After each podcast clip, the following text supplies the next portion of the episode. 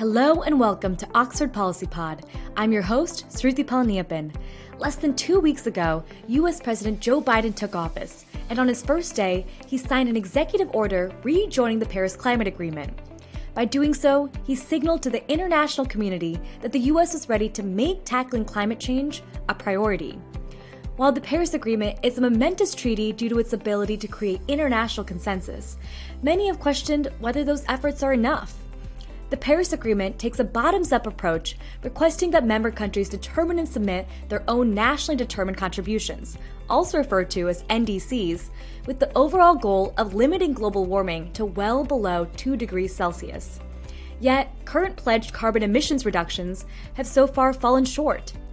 2020 was an important year in the implementation of the agreement, as was the year where countries were expected to pledge emissions reductions that would be bold and ambitious, such that additional temperature increases would be prevented. So far, the European Union, Canada, New Zealand, and South Korea, among others, have pledged to reach net zero by 2050. Even China announced it intended to reach net zero by 2060.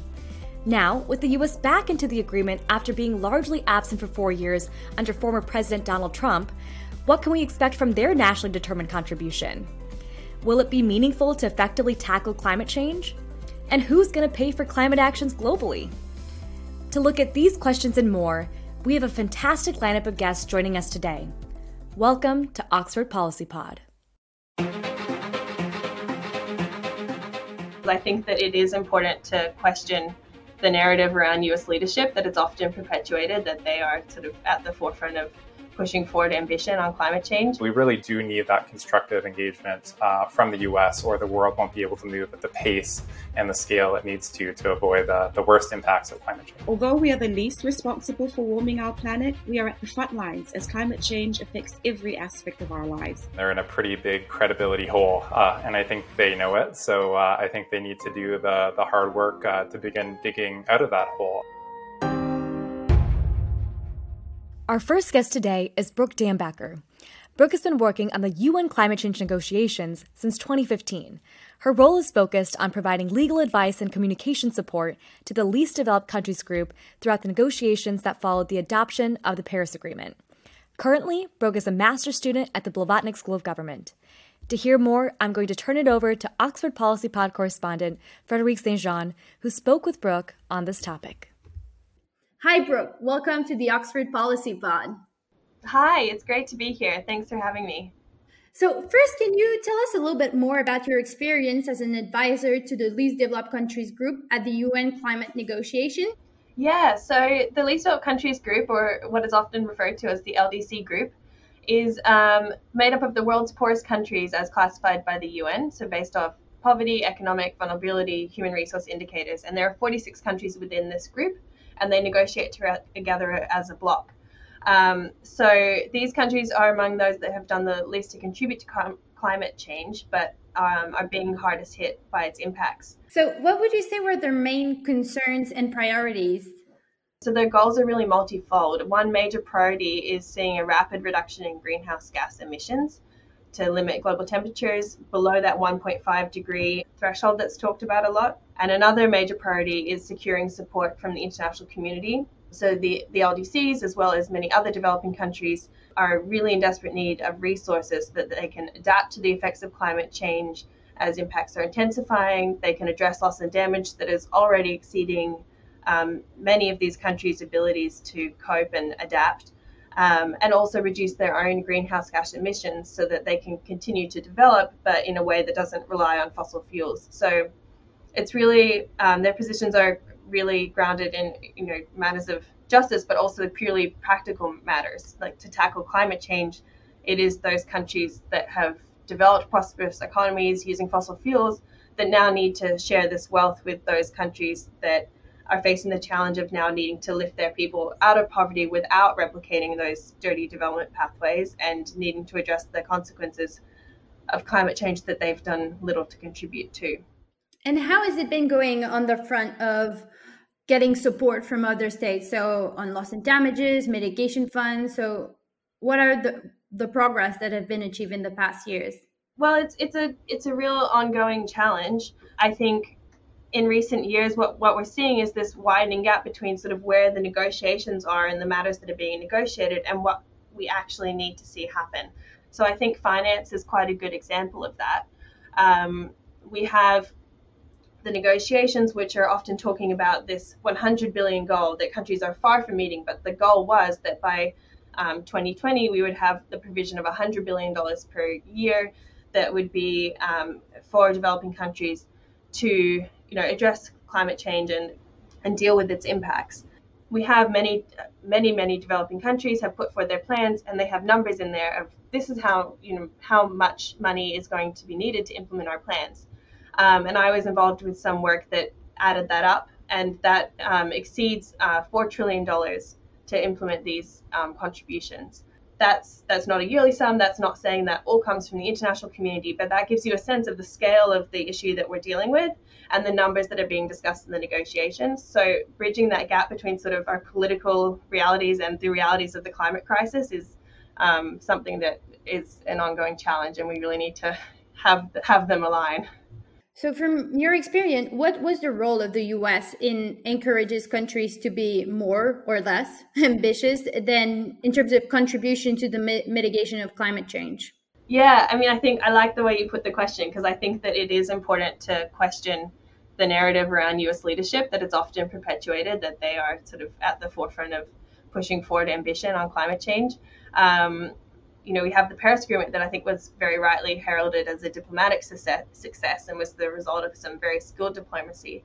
But um, in many respects, it marked a weakening of the UN climate change regime when you look at the actual rules within it. And I think the the um, nationally determined contributions that we were talking about just before are a really good example of that. Um, you have that really dangerous gap between the temperature goals that the countries have set in the Paris Agreement and the plans that countries have actually put forward to reduce their emissions. And one of the key reasons for those weak rules in the Paris Agreement can be traced back to the constraints of the US. You know, we had a political situation in the US at the time of the negotiation of the Paris Agreement where the only avenue for the US to ratify was by President Obama signing an executive order. And this meant it couldn't have new substantive obligations that would have required congressional approval. As Biden enters office, I think it's we should be careful to not equate the US rejoining the Paris Agreement as this like reclaiming of some sort of mantle of climate leadership. Um, that I think is more what we should see as like the bare minimum. It's like you've anticipated my next question. So, do you feel that the U.S. being back in the negotiations, so with the Biden administration, will lead to countries to go further than they, they would have been uh, in their 2020 pledges, which are kind of now 2021 pledges. With the Biden administration re-entering, that's also a really immense opportunity for them to sort of have a change of narrative, change the pattern, and and show some genuine leadership that um, that I think the U.S. is as a major, as the world's largest economy, we really need to see. And I think what we now need to see is that this translates into the Biden administration re-entering the Paris Agreement and submitting um, a new contribution that really does represent the U.S.'s fair share. It really does represent the U.S.'s um, both responsibility for um, causing climate change and its capacity that it has as such a large economy to to respond. And I hope that that's what will inform um, the next steps that the U.S. takes. So we really do see the U.S. leading the world onto a path where we have um, an equitable an equitable transition and um, have a limit of warming of 1.5 degrees to protect countries like the LDCs and others. Brooke, thank you so much for being with us today. Uh, it was so interesting talking with you. I think we could have gone go on for a long time, but uh, yeah, I really appreciate. Thanks so much for having me.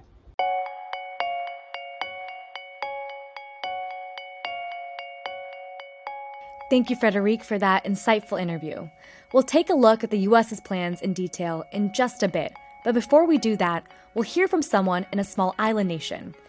Present trends of climate change indicate that the regions in which small island states are located are especially vulnerable to the impacts of climate change, not only from the increased temperatures and levels of sea rise already being observed in these regions, but also due to the unique economic and social characteristics of island nations. Sectors that often make up the bulk of national GDP of an island country, such as tourism, fisheries, and agriculture, are largely reliant on conducive environmental conditions and are particularly vulnerable to climate change. I'm now going to turn it back over to Frederique to introduce our next guest, who's going to speak to some of these unique issues facing small island nations and share her experience at home in the island of Tonga. Our next guest is Elsie Fukufuka.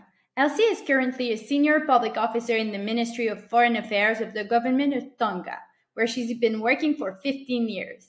Elsie is reading for the Master of Public Policy at the Blavatnik School of Government, but is currently talking to us remotely from Tonga in the middle of the Pacific Ocean. Indeed, the Kingdom of Tonga is an archipelago of 170 islands located in the Polynesian area. It has a total population of 120,000 people. As many other countries located on isolated islands, it is likely to be one of the most impacted by climate change, extreme catastrophic events, and the rising of sea level. Hi, Elsie. We're really happy to have you with us today. Thank you, Frederique, and to you and the podcast team for inviting me to join this important discussion and to give voice to our small Pacific islands on this platform. I want to start by asking you about how small island countries like Tonga are experiencing climate change at the moment and about the detrimental effects you are already suffering. Frederick, this issue draws very close to home because in Tonga we see quite literally the impacts of climate change on a daily basis.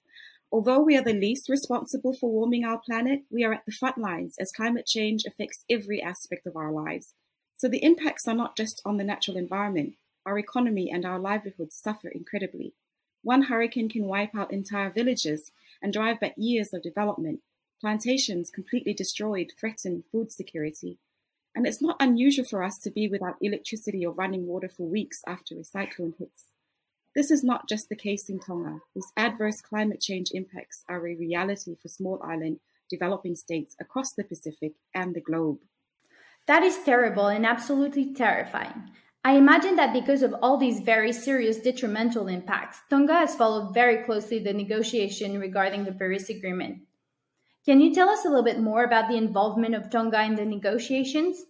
Sure. So Tonga's active participation in the COP process and in the Paris negotiations has grown significantly from a single representative in 2001 to 2010 to a delegation of around 16 to Paris in 2015. And we had our largest delegation of around 39 to the last COP in Madrid in 2019. Attending these international meetings of such scale is very expensive for us, but this just goes to show how crucial this issue is for us and how critical it is for the global community to take increased and enhanced action 2020 was a really important year for the Paris Agreement because countries were pledging their nationally determined contribution, which in fact will truly indicate us whether the international community stands a chance to fight climate change. So, what is Tonga's perspective on NDCs?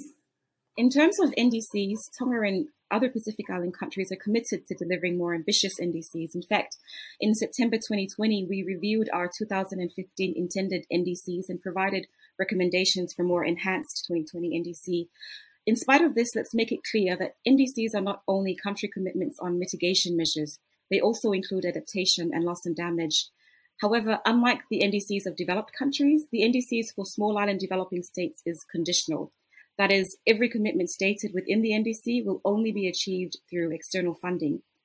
On funding adaptation, the long-standing debate on funding um, initiatives has never truly been about how much is required, but more so on what does or does not fall under adaptation. Over the past decade, compensatory measures for permanent loss and damage continues to be the most contentious debate within the UNFCCC negotiations.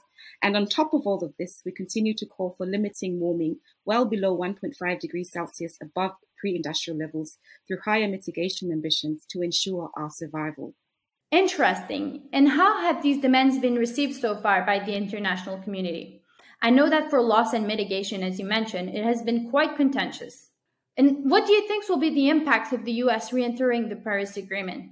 You know, Frederick, to be honest, change continues to be extremely slow, considering it has now been five years since the adoption of the Paris Agreement. The Paris Rulebook really is the focus as it sets up how parties will go about implementing the articles of the Paris Agreement. At COP25 in Madrid in 2019, we failed to significantly deliver on completing the Paris Rule Book, especially in the areas of finance and loss and damage.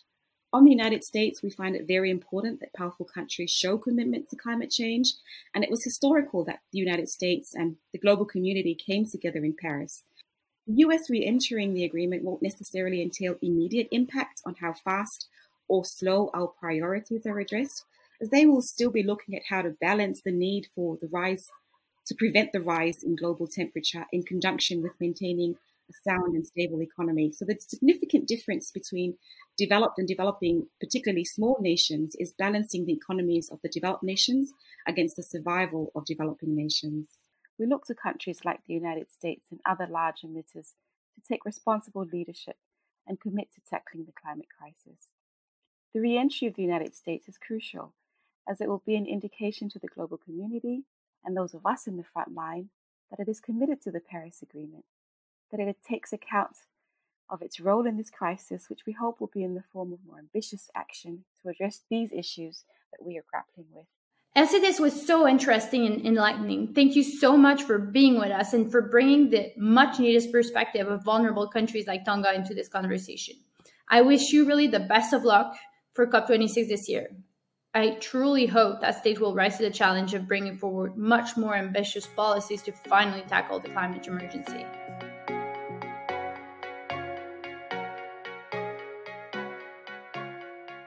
Thank you, Elsie, for sharing your unique experiences and that incredibly powerful message. So, what happens next?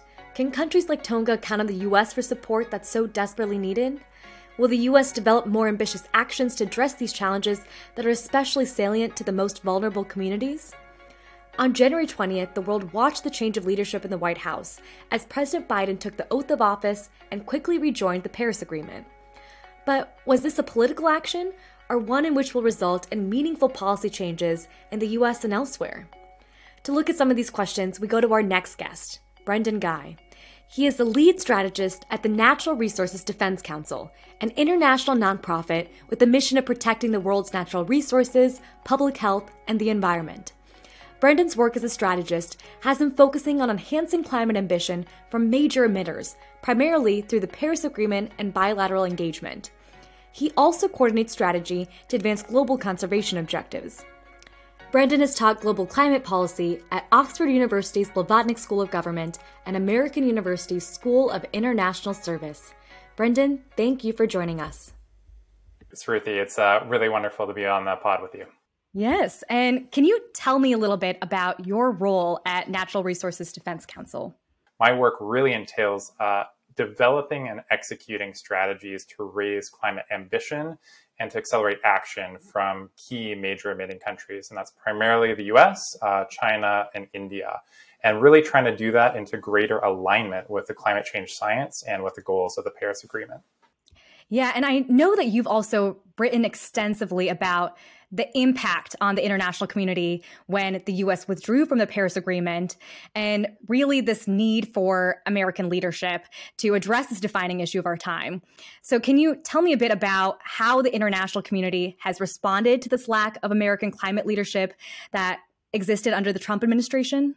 Yeah, so I, I think uh, you know after the withdrawal, the the initial response from the international community was was swift and it was actually almost deafening. Uh, and basically, everyone uh, in the world said, "We're moving ahead without you, U.S. Uh, federal government, and now you're alone on the world stage on one of the defining issues of our time." Uh, so it was really a, a testament to how committed everyone was to moving forward. Uh, and despite some of the efforts of the Trump administration, there was no other country that uh, decided it was going to follow the US and withdraw from the Paris Agreement, which again is really a testament to its resilience, uh, but also really to the leaders who stepped up to uh, defend its integrity. Uh, but I think what almost everyone would tell you is that the international response uh, wasn't as powerful and it wasn't as organized when the US wasn't at the table helping to drive things forward. So we really do need that constructive engagement uh, from the US, or the world won't be able to move at the pace and the scale it needs to to avoid the, the worst impacts of climate change. Yeah. And I guess this now is a new era, given that Biden has signed back into the Paris Agreement. So, what do you envision with this new Biden Harris administration in terms of how they are going to provide leadership on the issue of climate change? Yeah, I mean, it's it's very exciting to think about the potential and in terms of their role uh, on this issue. Uh, I think just to start with, uh, they're building what they're calling themselves a climate administration, where climate is infused into the leadership and the priorities of every single federal department. And the, the people that they've been putting into some of those roles are, are really, you know, top notch. A lot of them were, were screened for their climate credentials and their ambitions. Uh, so I think, you know, they're starting off from a, a, really solid foundation. In terms of the, the policy side, um, I think, uh, you know, any kind of leadership starts with getting uh, their domestic house in order. I think that's uh, you know task number one. So I think uh, given the current moment and everything happening uh, in terms of COVID, that is really going to be primarily uh, first through uh, economic recovery. so I think you'll see them really prioritizing investments in clean energy, clean energy infrastructure, creating good paying clean energy jobs that promote social equity for workers, for disadvantaged communities. So that will be kind of a really central push to really get a lot of those investments flowing um, towards climate action. And then I think, uh, you know, beyond that and other legislation that they might be pushing for, I think they're not going to wait. They're going to start to, to move through all the, the authority that President Biden has already to start regulating on things like efficiency for vehicles, on uh, you know, clean electricity standards, other standards like for buildings or for methane and really using whatever powers uh, and whatever tools the federal government has to push that agenda as quickly as possible and not really waiting for Congress uh, to, to come together, uh, but also pushing them the entire way.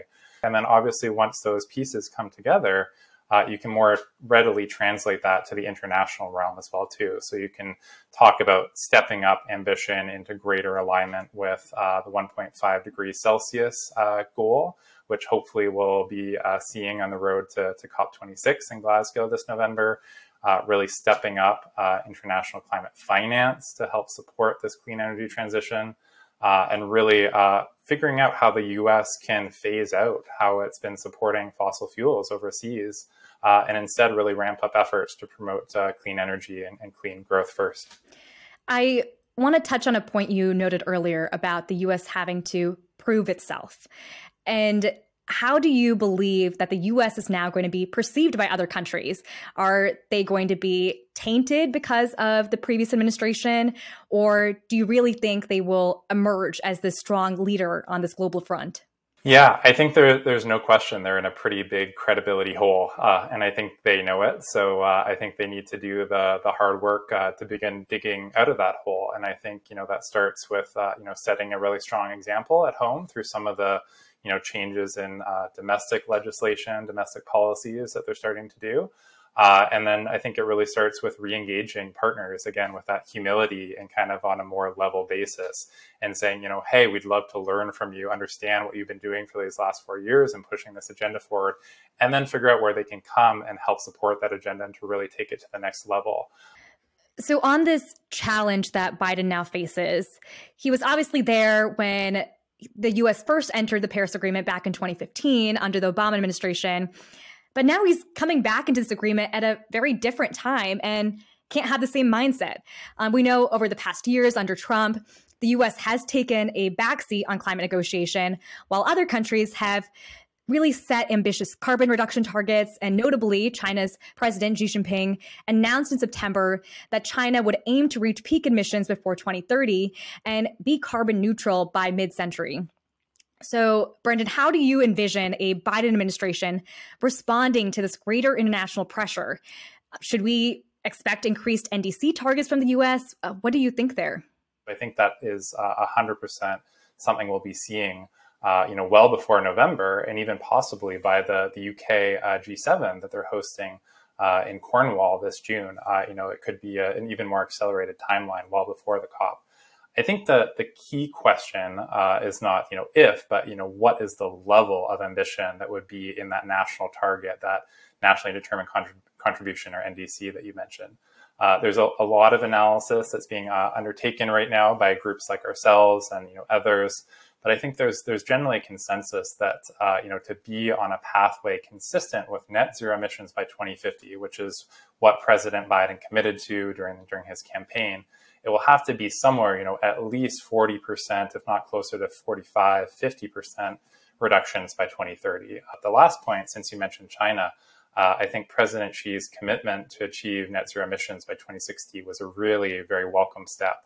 Uh, but in, in order to align that as well too uh, with the, the net zero global trajectory, they, they need to do even more in the near term than than they've committed to. Uh, you know, peaking their emissions well before 2030.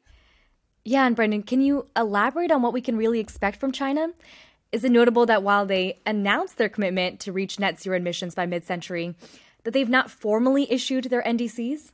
So yeah, I, I, think there's there's no doubt that China and India are paying very close attention to what the U.S. Uh, and the Biden administration is thinking and is likely to put forward on the table in terms of its own ambition. And I think there's there's certainly speculation that that was maybe one of the reasons uh, that China uh, did not submit its official NDC by the end of last year, as, as many other countries did, but that they were, uh, you know, holding off just to, to understand, uh, you know, what kind of engagement they might have with the Biden administration. Uh, I think, you know, similarly for India, uh, I think uh, you know there's there's been conversations about what they might be able to to bring to the table, but uh, I think uh, you know in terms of actually having uh, something that's a little bit more concerted, I think uh, you know those are probably conversations that will happen quite quickly. I know the the Biden administration.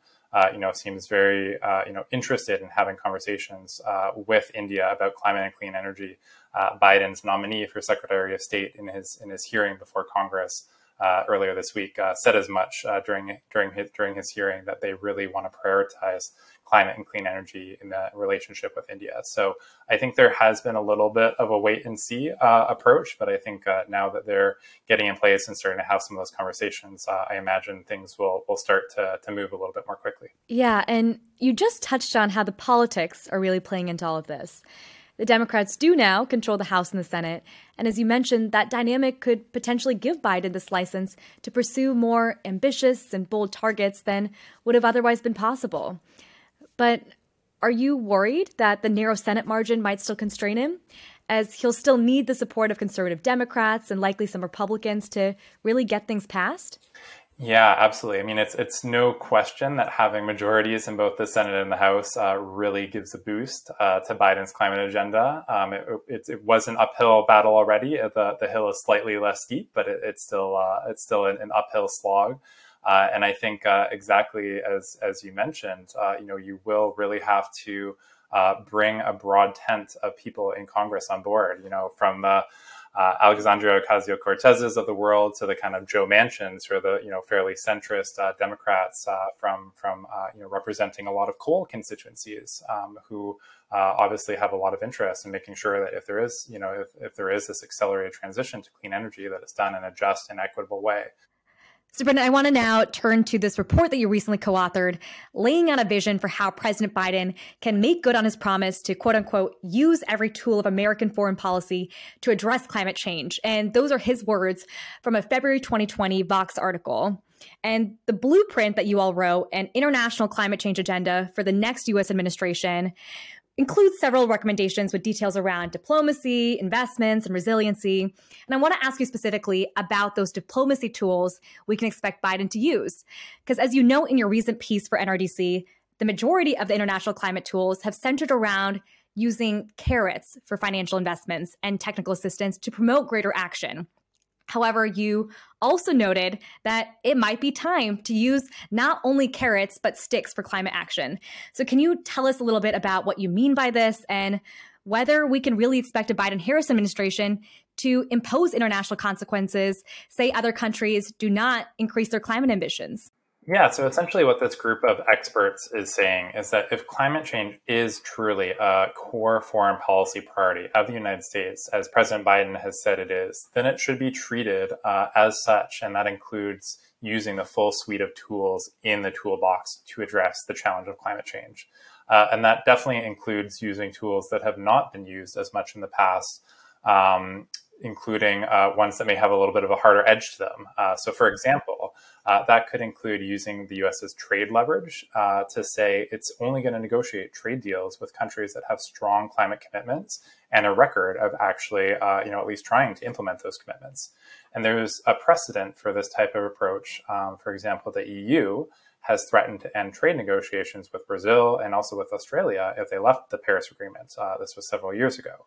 Uh, so that's one example. Uh, a related example is the US could say, we're going to join with our partners, potentially the European Union, and to say any goods accessing our market will be charged a kind of a, a, fee if they have a certain carbon intensity or they're above a certain carbon intensity. The European Union has uh, proposed this approach and are, are, going down the road to, to actually look at what it entails. The United States uh, has you know proposed something like that as well too during uh, President Biden during the campaign phase.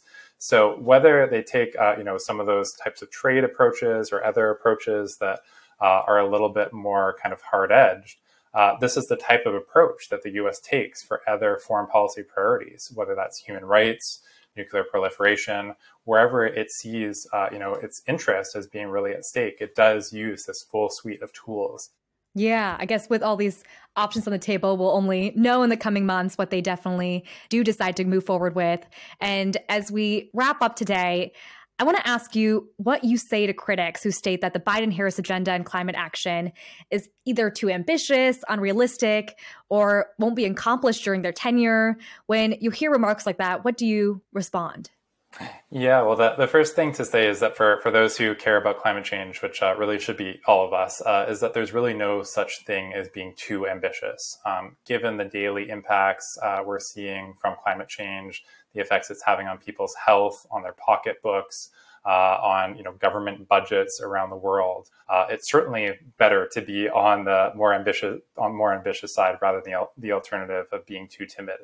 Uh, so I think what you would say if it's you think it's overly ambitious or can't happen during their tenure is that you need to to then work on changing the politics of the possible. And so I think you you know a lot of people observed what happened during the presidential campaign when especially young people and advocates pushed uh, then candidate Biden to elaborate an even more comprehensive climate plan than he had initially put out, uh, and really really uh, you know played a significant role in terms of making that happen. And similarly, now uh, you know that he is taking office, uh, I think that pressure needs to be kept up, uh, both to uh, you know keep his commitments, but maybe even to go further. Uh, and it's not just the administration and, and uh, President Biden and Vice President Harris, but it's certainly you know Congress where a lot of this is going to you know fail or succeed and pushing elected representatives to make them understand that you know this agenda is something that they're going to be held accountable for when they're not supporting it, and it's it's something that they are going to get uh, you know positive support for when they actually do support it, uh, and that it's something that really matters deeply to their constituents, and, and again, especially to young people, uh, you know, activists, frontline communities who have been so active and so instrumental on on these issues. So, uh, yeah, again, I think it's just the the power of people from all walks of life. Uh, agitating for, for change is the only way we're going to move quickly enough to actually get a handle on the, the challenge of climate change definitely be watching to see what this administration does, as you said, especially around the issue of climate change. But Brendan, thank you so much for your time today and for sharing your insights and talking to us about this really important subject. We really appreciate it. Thanks so much for having me. Really appreciate it. Well, thank you for joining us on this episode of OPP as we got to discuss an important issue affecting communities all over the globe. To keep up with the latest, be sure to subscribe to Oxford Policy Pod wherever you get your podcasts and follow us on social media. The executive producer for this season of OPP is Leanne Ryan Hume, and this episode was produced by Jessica Creechy, edited by Alicia Aslan, and researched by Frederic St. Jean. We hope you'll join us again in two weeks as we take a look at the debate over free speech and social media.